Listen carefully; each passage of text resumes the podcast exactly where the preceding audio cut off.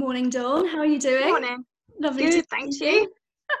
Very good to see you. We were just saying that the last time we saw each other was at the Digital City Festival Awards back in March. I think that was the last time I saw anyone in a professional Yeah. setting pre-lockdown. It was the last time I left the house. oh my goodness. How are you doing? How are you coping with it all? Yeah, good. I've got two young children, so I'm certainly not getting bored. We're doing lots of stuff at home, but it is what it is, isn't it? I think people have got into the rhythm of it, and um, it's just a different way of working now. Yeah, no, it sounds like you're definitely making the most of a, of a bad situation. So you got involved with Nevo pretty much towards our beginning. I mean, at the very early stages of our company, but recently we've been involved in a few panels together, Yeah. uh, notably the Robert Walters FinTech panel. So we've met a few times at a few technology events. I watched your video the other week and I thought you'd be a great person to speak to actually because you were talking about the roadmap that some companies will be talking about at the moment. Could you walk us through what your observations were and what you were talking about in that video? Because it was brilliant. Thanks. Um, I guess it's on the back of, you know, since lockdown started softening, lots of people have been speaking to me about what do I think that means for business? Is it going to be back to business as usual? And for me, there are there are it's, it's a critical crossroads for people right now and there will be people that are charging ahead still with those investments and there are people that are still focusing on um, you know keeping the lights on and what that means and how to do cash conservation and i don't think it's one or the other i think it's about um, I, I always talk about a racing analogy and um, when you're going into a corner on a racetrack actually you absolutely have to brake to get into that apex and brake to get into that corner. But once you're around the corner you need to accelerate to get out otherwise you're going to crash into the barrier. And i think we're right there on that apex right now. And some people are probably still braking a lot more and that's going to make it much more difficult to get out of the other side in some cases right now is the time to be accelerating. You just need to pick what you're accelerating on. But if we look at a post covid lockdown you know getting back to normal it's going to be those companies that are able to be agile and um, you know make those quick decisions. Um, you know there will be areas of that technology roadmap that they'll need to cut and there'll be areas that actually you need to push harder on even faster. Um, so it's about really looking at where you are on that recovery um, what you need to do for your customers and which parts of the roadmap you can park um, I talked about having a split roadmap where actually you look at a roadmap that's about right now and what you need in recovery, what's going to keep the lights on, and then you look at your roadmap that's going to achieve your revenue increment in year two and year three, and you can't neglect that. You might approach it in a different way, but if you neglect that, you're neglecting your growth path forward. Yeah. And I guess over the last two months, have you seen any particular trends um, where companies have been embracing more of a remote working policy or they've really been investing in technologies to help them achieve that? Or do you think it is business as usual? I think it depends on the sector. Um, so a lot of people's challenges over the last few months have been with the workforce and actually getting the workforce remotely enabled. Um, so not everyone's always worked from home, and if we have worked from home, it's been one day and lots of "oh, I'll do that when I get to the office" type comments. Whereas now it's a completely distributed workforce, and that's a completely different way of working. I guess what's interesting to me is there's been a small proportion of the technology industry who have really been focused on um, customer solutions.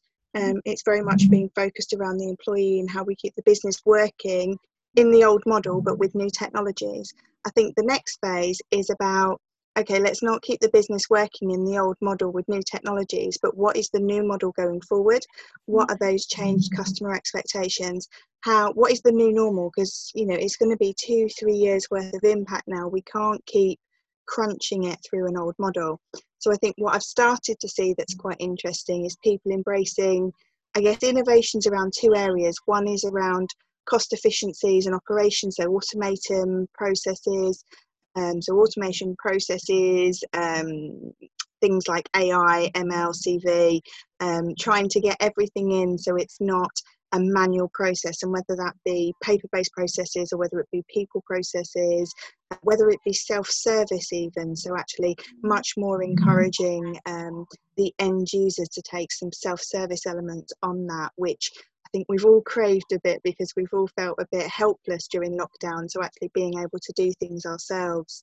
Um, and then the other side of that being um, the actual ones that are going to enable revenue growth. So I've seen some people taking technology decisions and evaluating decisions saying, our old business model isn't going to work the way it is anymore. Um, you know, I've had conversations with people that are saying 80% of my revenue doesn't doesn't exist in a post-COVID world. So how am I going to reshape that? What does that look like? And so I guess I'm seeing it on both sides of the cost efficiencies and processes and then the enabling um, new revenue models and their different types of technology investment often use different technologies. So on the new revenue models we're talking about real-time payments we're talking about digital platforms about customer experience um, you know really pivoting on those operational models and therefore the technology that you need to support them um, and then, as I mentioned, on the cost efficiency side, it's often automation, AI, ML, RPA. Yeah, brilliant. And you talked there about customer expectations and customer experience, which I think are two very valid points. And I think you're spot on. Probably the first month of lockdown was how do we all work remotely? But you're right, there is a changing climate now, which is how do we best serve our customers? Mm-hmm. What sort of advice would you have for companies who are really looking at solutions or looking at ways to improve that that customer experience or maybe they're at the very early stages of planning what they want that to look like what what, what advice would you give? So i read a really interesting document the other day from forrester which spoke about not just recognizing where you are on the recovery. So we see the government graphs all the time with the peaks and the ebbs, and it overlaid a business trajectory and a customer trajectory on it. So it's just like in that beginning stage, everyone's just focused about keeping the lights on, let's get things going, mm-hmm. let's make sure nothing breaks. And then you have the adjustment period where actually it's probably where we've been in terms of tweaking things, optimizing things, adding iteratively new elements, and then actually the recovery phase is what's the rest of the world going to look like. Mm-hmm. And I think it's important to look at that from a customer perspective because your customer may have changed massively during lockdown. So what you thought was okay because no one ever complained about it. I don't need to fix it because actually 80% of my customer base think it's fine may mm. no longer be acceptable. Um, you know, I've, I've been looking at some of the insurance and some of the pension side of things and a number in automotive. And I don't think people are going to buy or engage the way that they did before. We've had to engage with services in such a different way. Um, you know, even from the very simple going into a branch or needing to go into a branch to sign for something, that's not going to happen anymore because it feels superfluous. Like, why do I physically need to be there in person? And there will be, I know I've struggled with having such a, a, huge number of applications that I've had to deal with. And so my frustration as a customer is make it all go into my ecosystem. I, I really mm. need all of this. So I've started looking at things I never would have looked at before in terms of integrating my own personal applications and my own personal passwords. So I think it's important that the technology roadmap that companies had to get there might absolutely still be your north star metric. You still need to focus on getting there but you need to look at how your customer has changed their expectations their ways of working and what they utilize um, so telehealth for instance i was speaking about the other day the technology's been there for a really long time but actually people have been really resistant to use it because it's felt quite funny talking to a doctor on um, mm. webcams. We've lost that inhibition as society now. Um, so actually, the technology was there. We can now use it because the social, the psychological aspect of, well, I don't really want to use that. Um, the same in a lot of smart cities, and I think we'll have the same in payments as well. A lot of real time payments, um, you know, we're seeing QR codes, we're seeing non um, non terminal based payment stuff coming out where people are taking their own devices. Um, I think we're all more psychologically adept to trying new things now.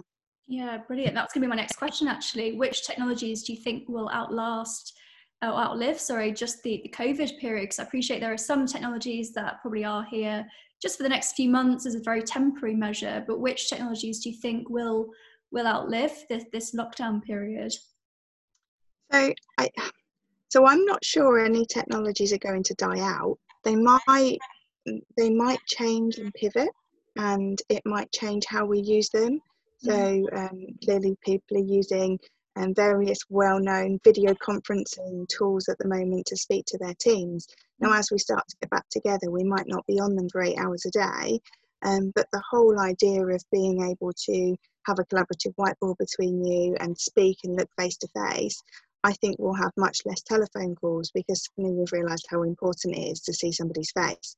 And as I mentioned, I think that will open up for telehealth, it will open up a lot more for education. So, although we might use it in a different way because it's not in the crisis situation, mm-hmm. I think the technology will still be there. Um, I think AI and um, so artificial intelligence, machine learning, computer vision, they've been here for a while. It's been bubbling. People have wanted to um, look at it and evaluate it, and everyone's looking for data scientists but it has really hit its peak over the last couple of years. Mm. I think what we've seen in the COVID crisis is its ability to have massive value without massive intrusion. Um, some people always look at the you know the far end of the AI spectrum where it's all about robots and taking over and you know people not being in control anymore but I think it's really because of necessity brought it to the fore is this is the power of what we can do. So I think we're going to start to see a lot more integration of artificial intelligence and algorithms in things. Um, I think security, everyone always does lip service to security. Um, but just seeing the slight glitches if you cut a corner in security and the massive impact that can have. You know, there's been lots of uh, news headlines around systems with security and hacking and you know video bombing and stuff like that. Um, I think security by design will um, will just become a standard norm, just like testing is now. It will, you know, it will not be an optional extra payment. It will just be that's what we need to do. Um, there there are there are lots of implementations of technology that I see now, which I think have been amazing. Um, and although I think, as you say, some of the implementations we won't need post crisis, and the crisis might be another two years. Um, you know, it's not. We're not talking about the next couple of months, but I think looking at how those technologies have been deployed and then finding other areas for them is going to be what's really interesting. Um, I've seen some really cool AR stuff lately um, where people haven't been able to travel. So actually, they're being able to travel from the benefit of their own room, which is lovely. Mm. Hopefully, we'll all be able to get on a plane and travel soon.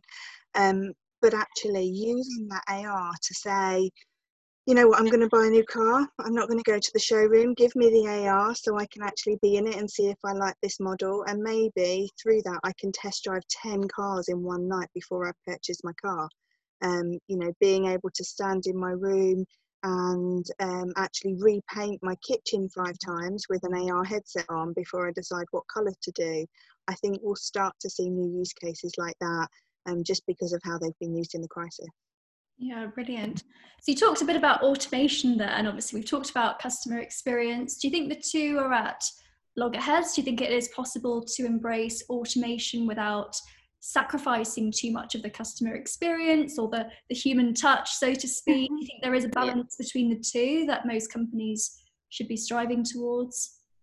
No, there absolutely is. I always talk about a human machine partnership, um, and I think that's really important. So I don't actually see automation being at one end and customer experience being at the other. Mm.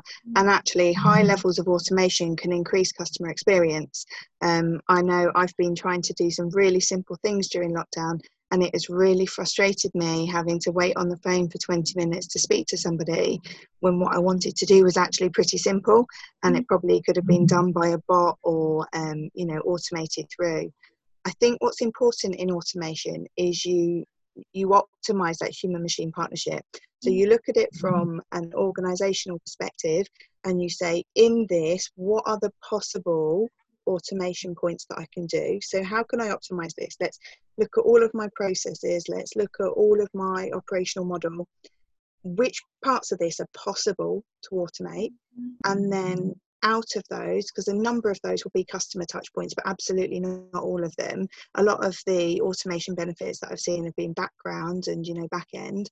Um, so out of all of those that are possible, which ones have customer touch points and which ones of those are important? Because there'll always be a point that you'll want to talk to somebody. Um, and an extreme example being funerals. I can't ever imagine, although it's absolutely 100% possible to automate funeral arrangements. I can't ever imagine as a human being wanting to do that. Mm. And that's because I would crave at that point some human interaction. So mm. just because it can be automated doesn't mean you should, because there will be points where actually your customer experience, your customer expectations, and that human machine partnership says you need a person here. Um, but actually, in a lot of cases, it could be if I were able to do this five times faster, how much would that increase the customer experience? And nine times out of 10, it's massively. What you will find in it though is that um, the more you automate, the you will get some nervousness. If it's visible to the customer that you're automating, you will get some nervousness from the customer because we start to ask ourselves questions because we're humans. You know, is it safe? Is it secure? What if it makes a mistake? What if its computer says no? Um, you know, what if I don't write exactly the right word and it doesn't understand it? Um, and that psychological gap is one that is important to cross um, when it's in the customer's um, visual point. And so it's about making more reassurances around security, it's about checkpointing, it's about being honest, it's about sometimes running things in parallel just to check that you are sure on it too. And but I think it's going to be huge because automation is one of the things that's going to make us resilient as a society you know if there'd been more of that maybe we wouldn't have struggled in in the way that we have during this period.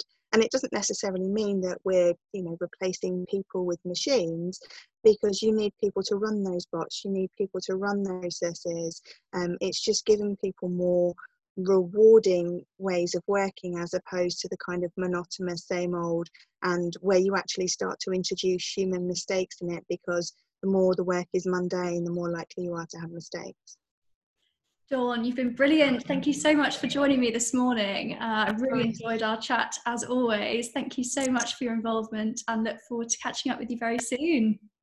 Yeah, hopefully see you soon in person for another year. All the best. Thank you so much, Dawn. No worries. See you later. Bye.